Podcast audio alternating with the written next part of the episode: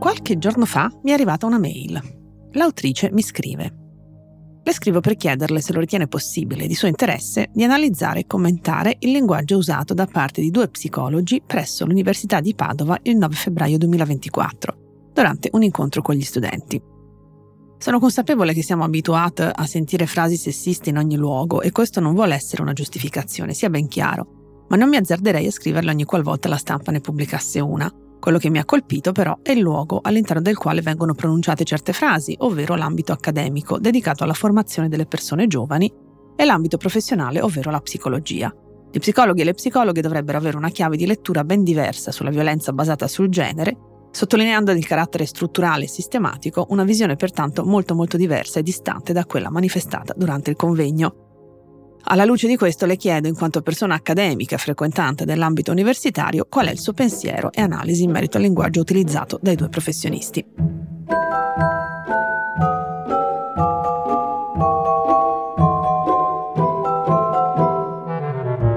Questo è Amare Parole. Io sono Vera Gheno, sociolinguista e saluto chi mi sta ascoltando.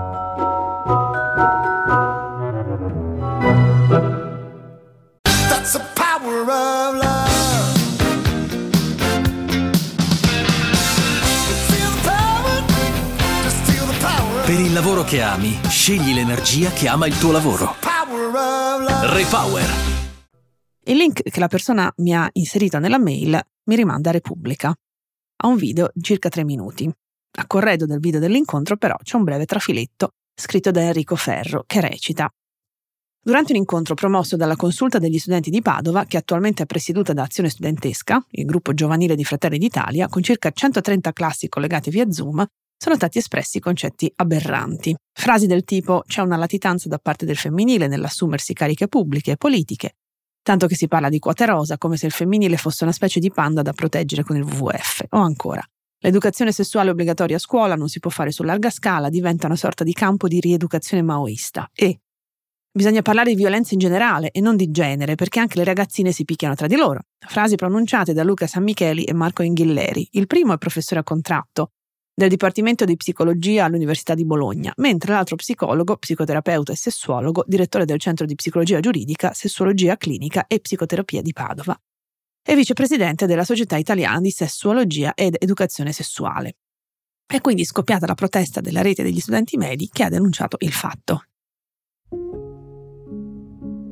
Mi ascolto nel dettaglio i tre minuti abbondanti presenti nel video di Repubblica. Quello che mi sembra Marco Inghilleri dice Interessante è che i ruoli di potere generalmente vengano occupati dal maschile. Come mai? Perché c'è una... Vuole proprio sapere quello che penso? Perché c'è una latitanza da parte del femminile nell'assumersi una carica pubblica e anche politica. Tant'è che si parla di quote rosa come se il femminile fosse la specie dei panda da proteggere dal WWF. E poi, probabilmente appunto riferimento a una domanda sull'educazione sessuo-affettiva. Ma non si può fare su larga scala, cioè su larga scala diventa una sorta di campo di rieducazione maoista, perché la dimensione che andiamo a toccare è una dimensione privata, soggettiva, pertanto praticamente ciascuno di noi è chiamato a darci un occhio, se ne ha voglia, eh. Ma su larga scala a me preoccupa perché la considero una sorta di autoritarismo.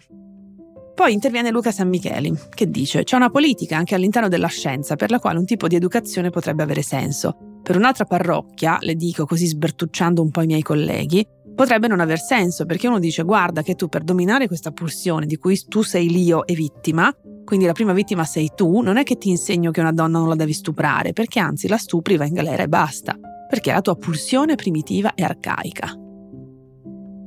L'unica donna che è al tavolo, giovane donna che è al tavolo, a questo punto della registrazione chiede: E quindi cosa facciamo? Li riabilitiamo lo stesso in società? E torna a parlare lo psicologo di prima. Allora vorrei risponderle con una battuta. Mi capitò una volta un pluriomicida che aveva anche alle spalle un tentato omicidio e lui non capiva che ero lì che cercavo praticamente di aiutarlo. E arrivò a minacciare anche me di farmi fare una brutta fine. Io chiamai il suo avvocato e gli dissi: Guarda, secondo me va chiuso e buttata via la chiave. È vero, comunque, stando statistiche alla mano, che le violenze perpetuate sulle donne hanno una percentuale piuttosto elevata rispetto a quelle perpetuate sugli uomini. Forse perpetrate, dico io, eh? Non perpetuate. Però tenete presente che gli uomini denunciano anche di meno e la violenza perpetuata sul maschile è squisitamente e unicamente psicologica. La giovane donna a questo punto chiede, non ritiene che ci sia un quadro culturale, magari anche un tessuto sociale, cioè degli aspetti ben radicati all'interno di questo tessuto sociale, e che in qualche modo rendono più possibile una violenza su una donna che su un uomo? E l'uomo risponde, ma è di recente cronaca il fatto di alcune ragazzine più o meno della vostra età che hanno bullizzato un'altra ragazzina loro coetanea. Mi inserisco qui io, Veragheno, per far notare l'uso di ragazzina nei confronti di una giovane donna, probabilmente di, delle superiori, ma che comunque, chiamandola ragazzina, viene in qualche modo, fra virgolette, rimessa al suo posto. Comunque l'uomo continua. Cioè, quello che io sostengo è che fondamentalmente viviamo costantemente immersi in un quadro che ti permette sostanzialmente di utilizzare la violenza come risolutore del conflitto. Ma questo è dovuto al fatto che viviamo in una società estremamente complessa e anche le polarizzazioni sono dei tentativi di controllo o di semplificazione di una complessità sociale che a stento riusciamo a tenere insieme. A parte che queste ultime frasi non hanno moltissimo senso, secondo me. Però il punto è che non si tratta neanche di frasi scioccanti, come titola il giornale, sono frasi del tutto normali nel momento in cui non si riconosce il sessismo e il patriarcato dentro di sé o dentro la società in cui si vive. Come si fa a non riconoscere che il motivo per cui ci sono poche donne al vertice è legato alla loro difficoltà a emergere? Per esempio perché devono faticosamente conciliare la vita lavorativa con quella privata?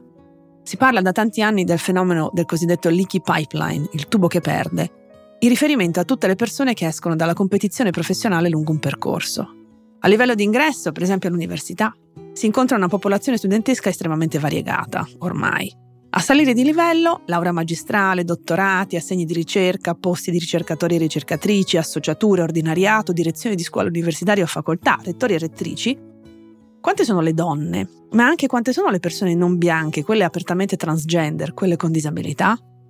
Le quote di genere, che solo chi avversa chiama quote rosa, servono per garantire un minimo di varietà di genere in contesti che di loro non riescono a esserlo. Perché, come diceva Tullio De Mauro, il potere tende a voler perpetuare, questa volta davvero perpetuare, se stesso, senza cambiamenti. E questo si vede in tutti gli ambienti professionali, ma anche in quelli accademici. E come si fa a non vedere il problema posto da un'educazione sessuale affidata al fai da te, spesso fatta tramite la pornografia liberamente accessibile online, che crea il mito di una sessualità performativa, tutta centrata sul lato della penetrazione, anche violenta, e sulla possanza del corpo maschile? Con quale coraggio si definisce campo di rieducazione maoista la richiesta di fare qualcosa a scuola in un contesto in cui non ci si discosta ancora abbastanza da quella vittimizzazione secondaria delle donne così bene illustrata da Ambra Angiolini nella sua pièce teatrale Oliva Denaro, tratta dall'omonimo libro di Violardone? In un contesto in cui un terzo degli adolescenti intervistati ritiene che la gelosia sia un segno d'amore? Nel rapporto di Save the Children e Ipsos, presentato il 14 febbraio, San Valentino, intitolato Le ragazze stanno bene, troviamo scritto per il 43% degli adolescenti, se davvero una ragazza non vuole avere un rapporto sessuale, il modo di sottrarsi lo può trovare. La percentuale di chi lo dichiara è più alta tra i ragazzi, parliamo del 46%, ma è elevata anche tra le ragazze.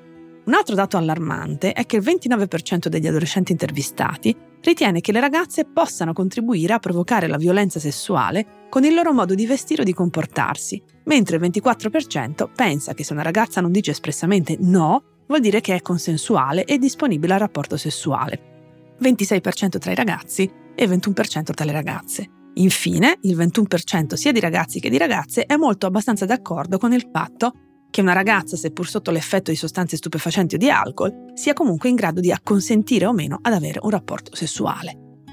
Questo vuol dire che è ancora molto diffusa la convinzione che se una donna viene stuprata è colpa sua per come si veste, per il fatto che non è stata abbastanza esplicita, per il fatto che, come succede appunto a Oliva Denaro, è stata semplicemente costretta a fare delle cose, per esempio a ballare col suo violentatore, e questo viene preso come una forma di assenso. Davvero è così difficile in questa situazione riconoscere che esiste una specificità di genere nella violenza e che la parità di genere, sebbene esistente sulla carta, nella realtà sia ancora un miraggio piuttosto lontano? Sul dato che gli uomini denunciano di meno, io vorrei molto vederlo, questo dato, perché a me risulta che l'underreporting e il conseguente underrecording, cioè il fatto che si denunci poco e di conseguenza certi tipi di misfatti siano poco registrati nelle statistiche, tocchi soprattutto coloro che sanno che non avranno credito presso le autorità qualora denunciassero. Quanti episodi di donne mandate a casa con un buffetto dopo una denuncia di stalking o di percosse conoscete? Anche di storie poi finite tragicamente eh, di femminicidi, che hanno riguardato donne che in un primo momento avevano denunciato i loro futuri femminicidi, ma erano state in qualche modo minimizzate, le loro parole erano state in qualche modo minimizzate. Se gli uomini davvero denunciano meno, pur essendo in una posizione di forza, dato che la loro voce è considerata di norma più credibile, abbiamo un problema. Il problema è che forse ritengono poco virile farlo, di denunciare. E allora però la questione è di nuovo una visione patriarcale dei ruoli sociali di uomo e donna, con l'uomo che, come dice la pubblicità, non deve chiedere mai. La violenza nei confronti dei maschi sarebbe nascosta? Mettiamo anche i maschi nella posizione, anche psicologica, di vedere la denuncia come una via di uscita, non come un'onta alla virilità. Rivediamoli allora questi modelli maschili. Ha ragione la persona che mi ha scritto, fa abbastanza impressione sentire queste frasi in un contesto universitario. Forse perché ci sono tante persone che ancora ripongono una certa fiducia nell'istruzione, vi è più quella superiore. Ingenuamente magari pensiamo che il sessismo e la visione patriarcale della società siano da imputare a chi non ha studiato, a chi non ha i famosi strumenti cognitivi per comprendere la limitatezza delle proprie vedute ma basta pensare al fatto che negli stessi giorni è scoppiato un duplice scandalo all'Università di Torino. Il primo che coinvolge Giancarlo Di Vella, professore di medicina legale presso la scuola di medicina legale. Sempre Repubblica titola Non volevamo stare sole con lui, le accuse a Giancarlo Di Vella, il prof di medicina legale. Vorrei attirare l'attenzione sull'occhiello. L'inchiesta sull'ex direttore arrestato sono 11 le ragazze che ritengono di aver subito violenza o stalking. Analizziamo questo sottotitolo. L'ex direttore. In questo modo si ribadisce il titolo del soggetto arrestato, dandogli una maggiore autorevolezza. D'altra parte sono 11 le ragazze, ragazze che sono piuttosto donne o al massimo giovani donne o forse specializzande. Perché ragazze? Perché questa definizione le infantilizza, implicitamente suggerendo che magari le loro parole hanno meno credibilità. Poi, che ritengono di avere subito violenza stalking, concetto sotteso, loro pensano che fosse violenza stalking, ma magari le cose non sono andate così, una possibile riscrittura di questo sottotitolo? L'inchiesta sull'arrestato 11 donne, o 11 specializzande, lo hanno denunciato per violenza o stalking.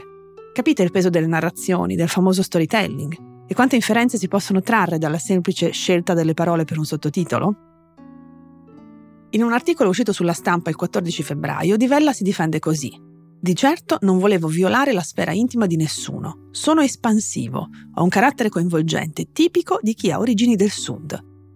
Parla di un grande equivoco e si scusa. Sono profondamente dispiaciuto se alcuni medici in formazione si sono sentiti offesi dai miei atteggiamenti. A parte la vuotezza di queste scuse, se dici mi scuso se qualcuno si è sentito offeso, implichi infatti che sono loro ad aver avuto una reazione esagerata, non tu a sbagliare. Gli equivoci peraltro sarebbero baci rubati, palpeggiamenti, frasi a sfondo sessuale, complimenti inopportuni e ancora minacce a coloro che denunciavano carenze formative. Per il professore, continua l'articolo, sono tutti fraintendimenti. Il mio modo di interagire con gli specializzandi, che ho sempre definito in modo rispettoso medici in formazione, non mediche o specializzande, mi raccomando, eh, era finalizzato unicamente a creare una squadra di lavoro affiatata. L'altra notizia che volevo commentare viene da Rai News. Leggo. All'origine della decisione vi sarebbero sguardi lascivi nei confronti di una studentessa, il tutto durante un esame ma anche una chat con foto e video sconvenienti. Da fonti dell'Università di Torino arriva la conferma. Un docente del Dipartimento di Filosofia è stato sospeso per un mese con decisione della commissione disciplinare. Non percepirà per questo lasso di tempo lo stipendio. Si tratta di Federico Vercellone, docente ordinario dal 2008, che dalle pagine della stampa si difende. Sono frutto di pura e assoluta fantasia le ipotesi che io abbia inviato foto a una studentessa. È ridicolo anche solo pensarlo. Tutelerò la mia buona reputazione in ogni sede contro questa assurda caccia alle streghe, prosegue. La vicenda rappresenta un'altra tegola sull'Università di Torino dopo le denunce di molestie raccolte nei giorni scorsi in un questionario distribuito dalle studenti indipendenti e dal movimento transfemminista, non una di meno. Perché un numero congruo di donne dovrebbe inventarsi degli episodi di questo genere? Perché chiamarla caccia alle streghe e non definire la vicenda in un modo al limite più neutro? Anche in questo caso analizziamo il lessico usato dal professore. Pura e assoluta fantasia. Caccia alle streghe. Tecnicamente caccia alle streghe qui significa perseguitare qualcuno per un reato inventato. In questo caso sarebbe il professore, no? La strega. Ma il riferimento alle streghe non può che portarci ad accostare tale sostantivo alle donne che hanno denunciato, più che alla persona accusata. Donne uguale streghe, quasi un automatismo. E le streghe, si sa, agiscono spesso in maniera insensata, folle, per esempio inventandosi molestie là dove non ce ne sono. No, l'università non appare decisamente come un luogo scevro da sessismi, da situazioni moleste di ogni sorta. Anzi, per esperienza diretta, direi che di situazioni sgradevoli per una donna, soprattutto, ma non solo per una donna, ne possono avvenire molte. Ed è difficile denunciare, come ho già detto in altre puntate, se in cambio si riceve questo tipo di copertura mediatica. Se alle occasioni di formazione si continuano a invitare persone che dicono che alla fine dei salmi è colpa delle donne se non ricoprono posizioni di rilievo. Anche perché spesso la risposta è del tenore non te la prendere, era uno scherzo, ti stavo facendo un complimento, per sfociare addirittura nel beh, allora non si può più dire niente, non si possono corteggiare le donne. C'è molta difficoltà a capire che ci sono dei contesti dove il corteggiamento non dovrebbe essere la prima cosa che ci viene in mente, per esempio nel luogo dove si studia o nel luogo in cui si lavora. Dopodiché non è una questione di non voler essere corteggiati e corteggiate, è una questione di creare degli spazi dove questo non debba avvenire automaticamente. Senza condannare preventivamente nessuno, si notano nuovi esempi di quel fenomeno che già in altre puntate definivo ingiustizia discorsiva. Semplicemente le parole di queste donne vengono depotenziate in maniera più o meno esplicita e volontaria e così non arrivano a segno. Vengono derubricate come capricci, quisquilie, esagerazioni. In fondo siamo streghe. Di fronte a tutto questo, non si può che continuare a denunciare, a parlare, a protestare, a far notare gli anacronismi di una certa visione delle donne, anzi astrattamente del femminile, come dice uno dei due psicologi nella registrazione. Forse, a forza di sentire parlare donne di esperienze simili, l'opinione pubblica si renderà conto dei baratri di sessismo che ancora contraddistinguono anche gli ambienti dove ci immaginiamo a torto che la situazione sia in qualche modo meno arcaica.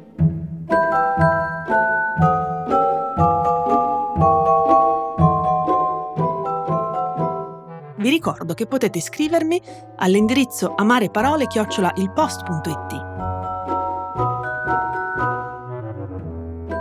Sperando che queste parole possano essersi trasformate da amare a un filo più amabile, vi saluto e vi aspetto alla prossima puntata.